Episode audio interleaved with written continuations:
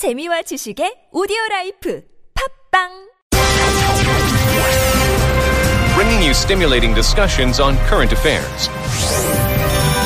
Discover the best of news and current affairs. Primetime on TBS EFM.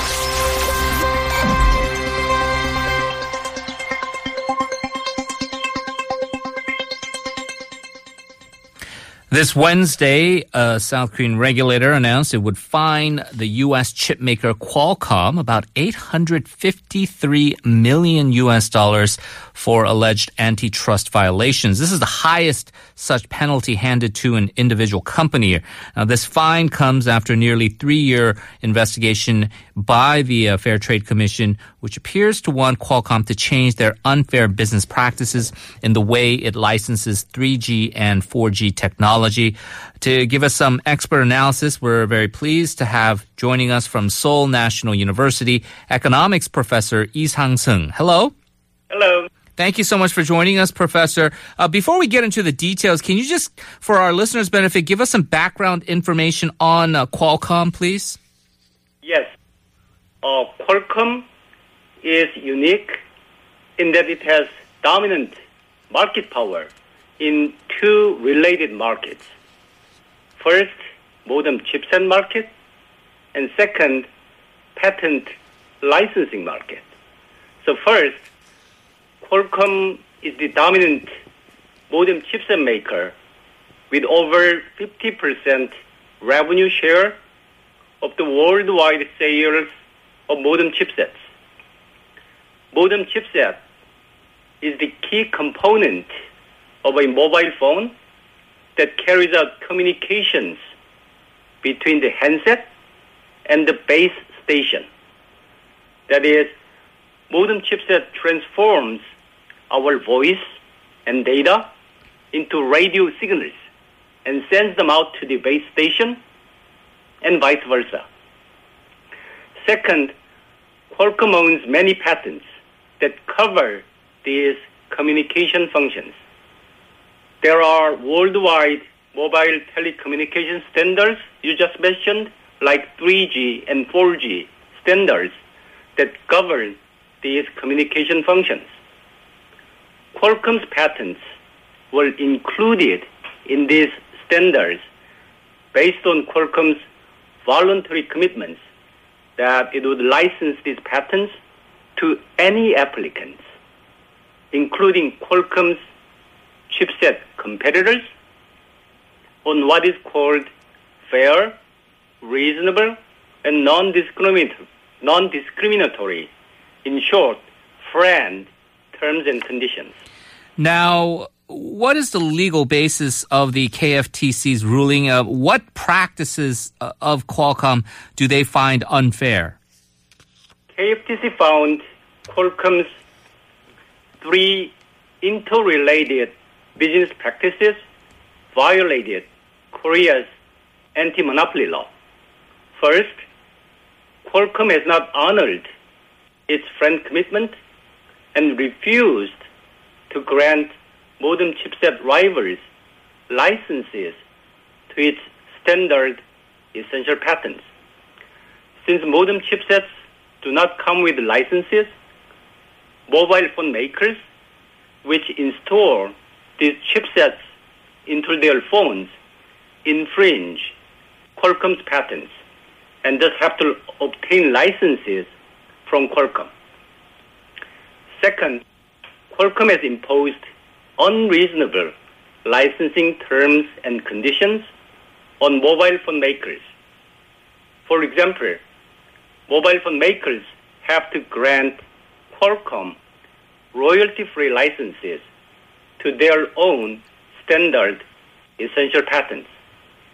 Third, in order to coerce mobile phone makers to accept these unreasonable terms and conditions, Qualcomm has refused to supply its chipsets to mobile phone makers unless they obtained a license from Qualcomm. Now, we would love to get your analysis. What were your thoughts on this KFTC decision? Do you think the fine was reasonable for the size of the Korean market? I think this is a historic decision by the KFTC that corrects a long-standing anti-competitive licensing business model that Qualcomm invented. KFTC is actually the first among competition authorities in the world that has ordered Qualcomm to honor its FRAND commitments and license its standard essential patents to rival chipset makers on FRAND terms.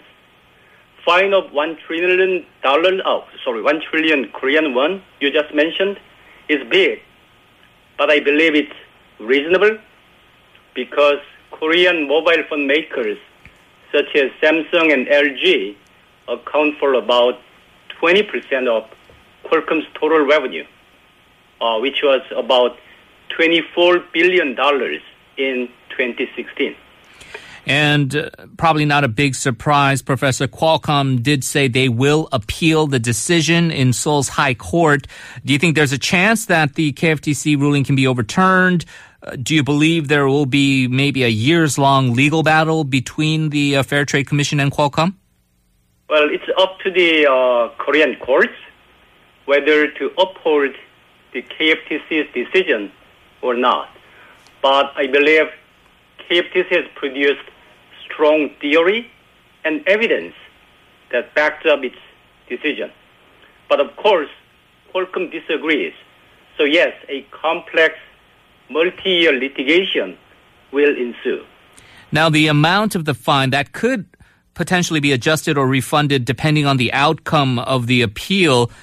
Do you think this commission's ruling, if we assume this amount stays, would it have a big dent on Qualcomm's profit in the long run if fully implemented? Qualcomm earned a net profit of $5.7 billion in 2016 and has in its bank $32 billion.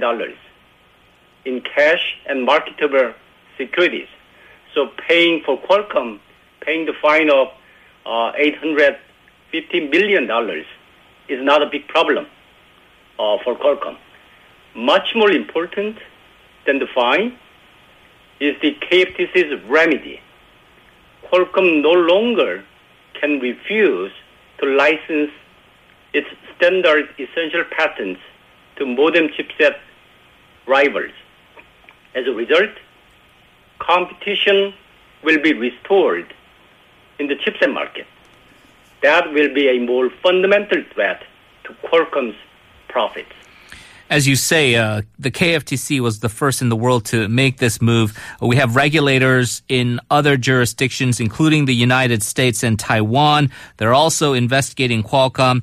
Do you think the KFTC's decision serves as sort of a benchmark, a precedent for some of them?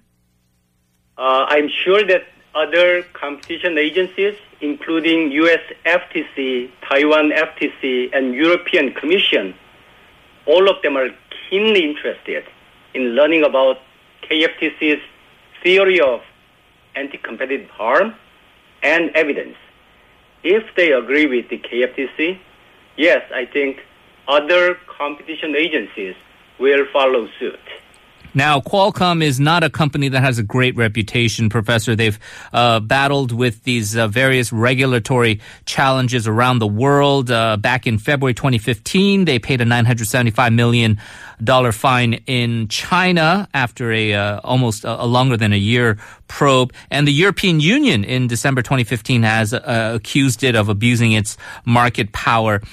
Do you think this company's battles with regulators around the world can threaten to do even longer-term damage to Qualcomm's business model? To be fair, I think Qualcomm made tremendous contribution, technologically speaking, for mobile communications. But for its business model, I think it's time, indeed well past time, for Qualcomm to give up its anti-competitive business model that is based on violation of FRAND commitments that Qualcomm made voluntarily so that its patented technologies could be included in mobile telecommunications standards. It's my prediction that unless Qualcomm honors its FRAND pledges and grant rival chipset makers licenses to its standard essential patents, its problems with competition agencies will persist. All right. Very interesting indeed. Professor Lee, thank you very much for joining us. Appreciate the time. My pleasure.